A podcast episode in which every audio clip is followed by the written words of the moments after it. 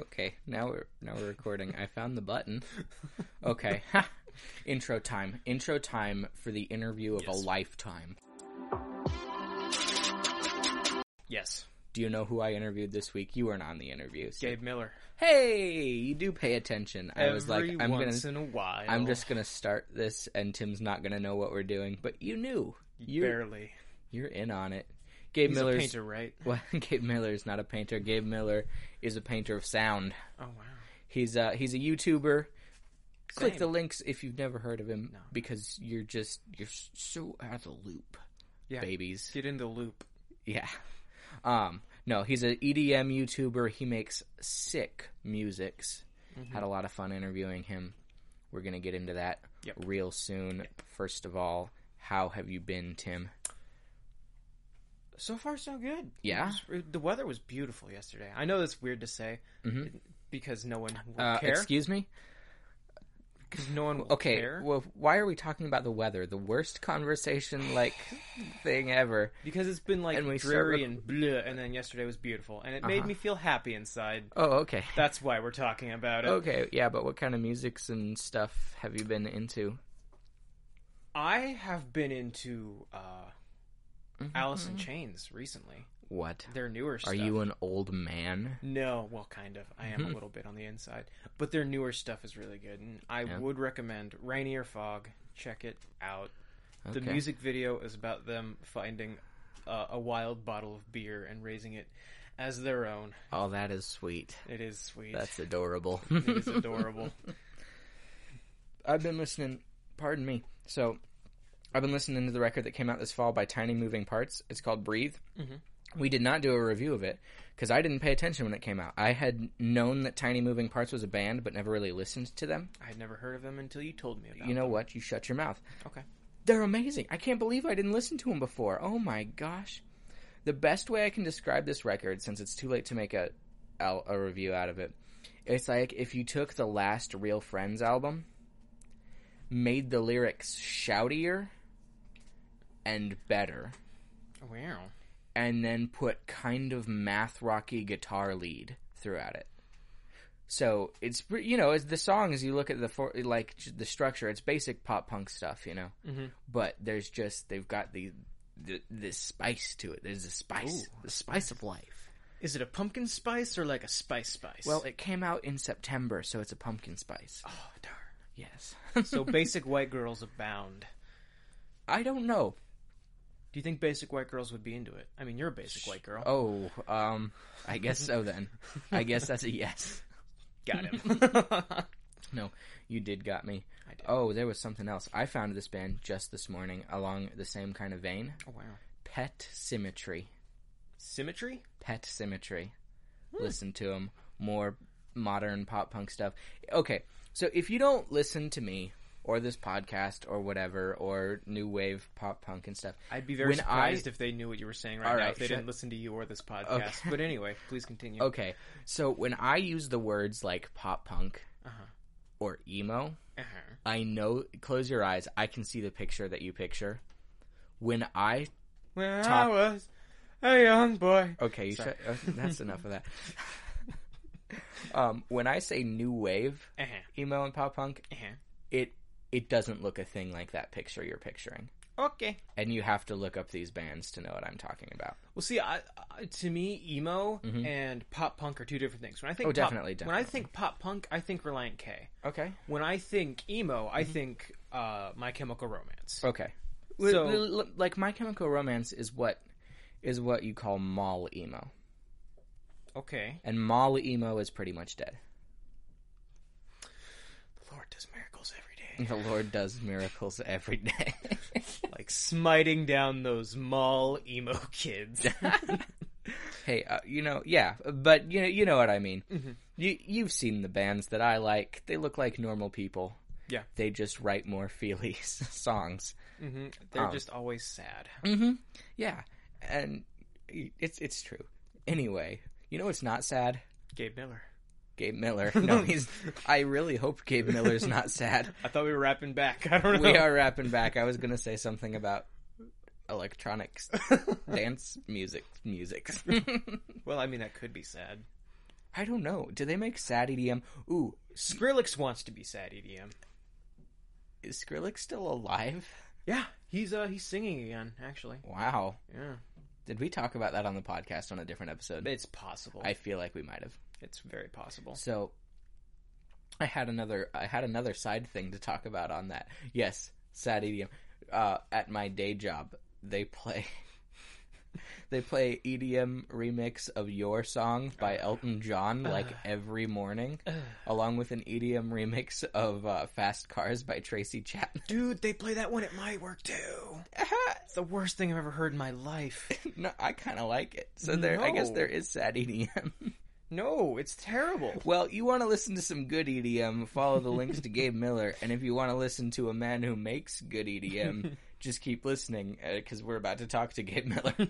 All right. Uh, in case I'm not going to edit something to put at the end every time, so let's say it right now.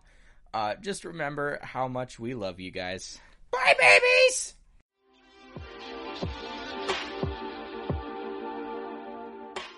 All right. Gabe Miller. Hello. He is.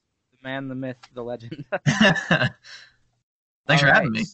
oh, for sure, for sure. It's great to have you, you on. Um, so uh, just a little intro as to who you are. You are a EDM YouTuber. Yeah, I make electronic music uh, for the internet, show people the process as I go along, and uh, lately have incorporated a lot of kind of uh, synthesizers and physical gear into that, and uh, yeah, kind of make stuff for all all skill levels. From they're just kind of curious about how music is made and want to see the process a little bit to people who are trying to make music and make it well. Kind of whole mix of stuff going on. Yeah, man, I love it. I, I gotta say, as someone who I wouldn't call myself a huge fan of EDM or Mhm. like, like I listen to it, but I love your stuff. I, I don't quite Thanks. remember how I found your YouTube channel. It was probably about a year ago, but you're one of the most bingeable channels because I, I love Thanks, I man. love recording. I love recording, and so that kind of thing. Same. It, it's super fun, and you, your personality is always so smooth throughout it. it. It's very good stuff to watch. Um, Well, thanks. I really But, appreciate uh, it. yeah. So, uh, what made you? Uh, what made you get into the the filming and the YouTube aspect of making music? What made you start doing the production of that stuff? Mm, so a couple of things that kind of all collided at once. So the thing that inspired me to do YouTube with uh, music production in the way that I do it now, would, the biggest one would be uh, Andrew Huang. I don't know if you've seen any, any of his videos, um, but he does super talented musician, um, multi instrumentalist, songwriter, producer, and so he's really kind of mastered the art of not just um, doing the traditional music thing and then just putting stuff out on YouTube, but using YouTube as its own platform. Mm. And um, so he's been one of the bigger inspirations for me. I've gotten to meet him very briefly a couple of times. And um, yeah, he's been a huge inspiration. And then um, uh, Josh Taylor and Kevin McCreary from the InnerTube podcast were big inspirations. I don't know if you've ever seen the YouTube channel uh, Blimey Cow with Messy Mondays Mm-hmm. Yeah. They they're kind of the regularity of like okay this is not just something where we'll put up stuff randomly but let's have a regular show and you know put stuff out regularly. And that was kind of the first time i encountered that kind of mindset. And that's what inspired me to start making uh more regular videos. And that's ended up working out really well for me because then i've accidentally end up ended up kind of riding this wave of youtube musicians doing regular content and so, yeah, those things kind of collided at the right time to get me interested. Yeah, I love it. Uh, have you found? Uh, how long had you been making music before you started regularly posting on YouTube?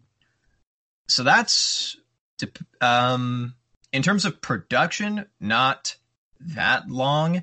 There's like multiple steps that go into this. So I started out as a drummer from like age 3, started banging on pots and pans and my parents were crazy enough to get me a drum kit and get me some lessons and I was able to kind of hone my skills as a drummer and then kind of build from there. And so I got into recording probably two or three years before I started the YouTube channel and production at the same time, and then kind of just learned as much as I possibly could. kind of worked on stuff. But around the time that I really started taking music production seriously was about a year before I started uh, seriously uploading to the channel. Nice. Uh, have you found that uh, the sort of community that comes from having uh, uh, a, a, fair bit of subscribers kind of helps you and inspires you to keep making music? Like, how does that affect uh, your process when you're coming up with ideas and implementing them? Mm. Uh, it does to a degree. I mean, for one thing, it's just really nice to know that like I can put something up and there'll at least be a few people who dig it and go like, yeah, this is dope. But um, like these days, especially, I've kind of ended up uh, accidentally falling into started out by accident and it's ended up on purpose, which is part of this. Um, falling into the synth niche on YouTube because there's this kind of growing niche of people interested in physical gear and hardware and synthesizers and groove boxes, you know, stuff like the Novation circuit. Mm-hmm. Um, that's I've kind of fallen in love with that kind of space, and as I fell in love with that space, I fall in love with that kind of community around it, and so it uh, looking for something that'll be viewed by an audience. Um, you know, it has encouraged me to lean into that niche. Um, quite a bit.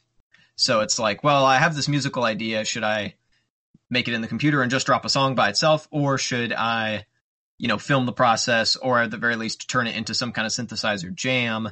Those are decisions that I've started making a little more intentionally because it's, you know, and at the end of the day, I'm making music for myself. I'm making, I'm making stuff that I want to be able to listen to that I like that represents my taste in music, but kind of packaging it in a form that people in my kind of niche and community would be interested in, even if they don't really know who I am or care about the music that I make.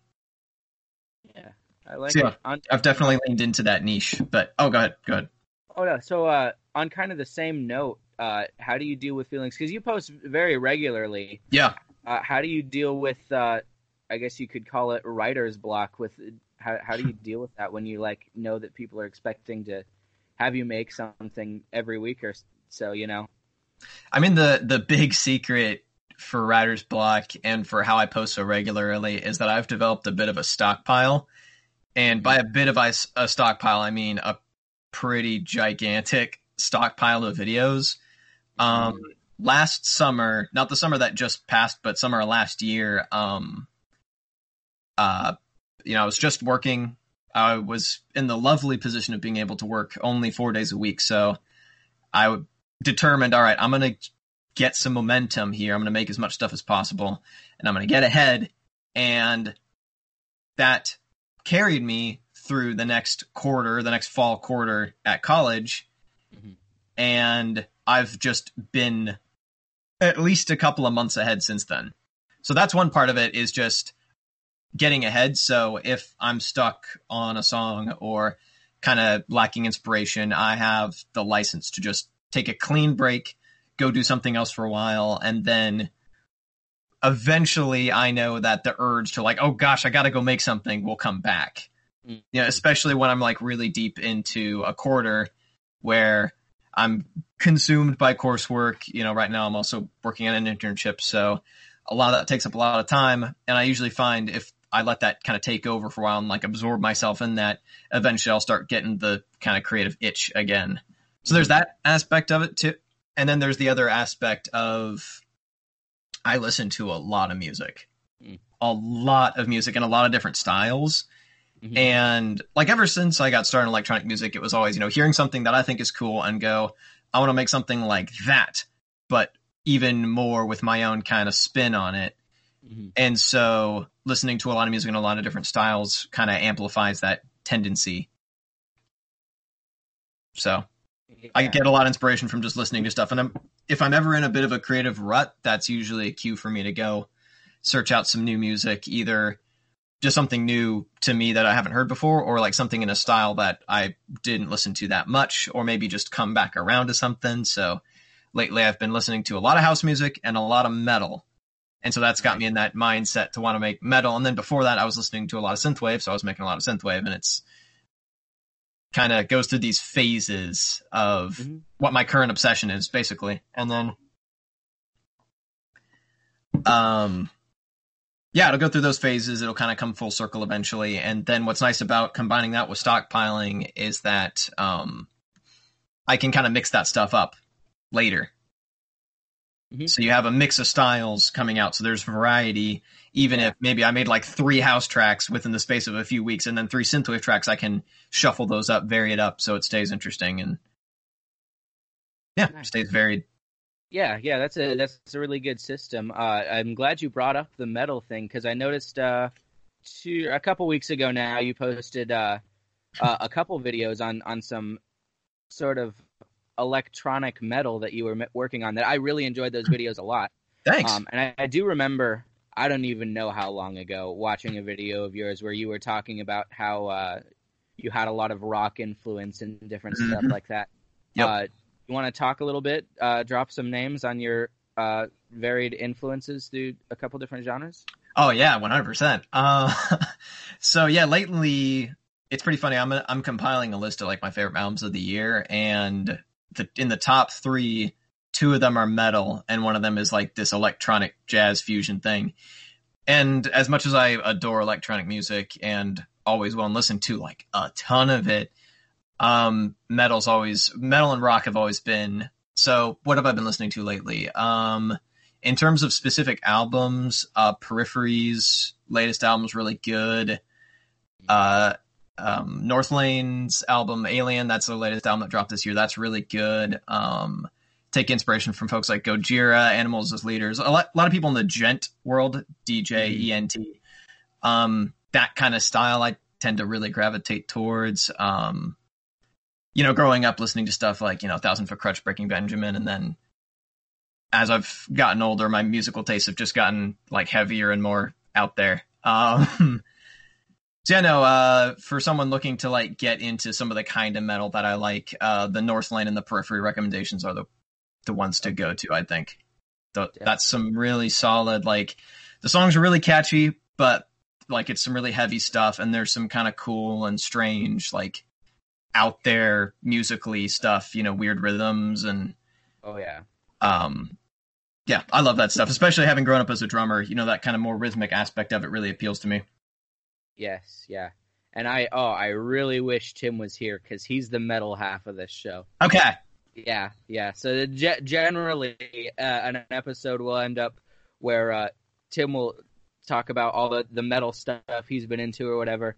Uh, he, Yeah. He's the metal half, and I'm I'm usually the more emo or punk half. Um, okay cool But but that those names, I, I know I know my brother plays all those names. Uh, okay nice They'll, they'll definitely be in the uh, in the playlist for this episode. Um, nice do you uh, do you ever think about yourself uh, moving into more genre fusion in the future?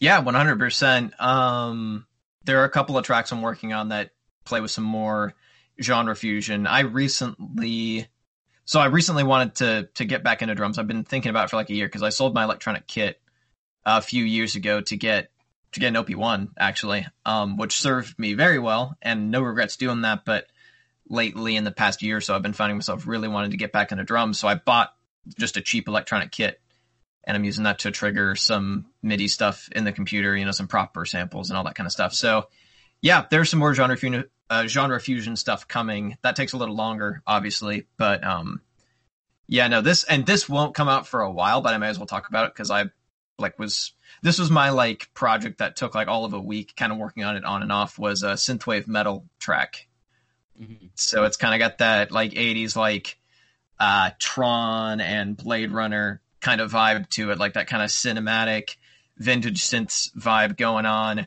and then this kind of djenty metal going on, and you know, it's something that I wanted to exist and I've not really heard, so. Um, it's kind of like a reverse, uh, uh, dropping more names. It's like a reverse Carpenter Brut. He's a uh, synthwave producer who's a huge metalhead, but he produces synthwave that just has a lot of kind of metal elements to it. This is kind of the reverse of that. It's like metal with a lot of elements of synthwave kind of thrown in.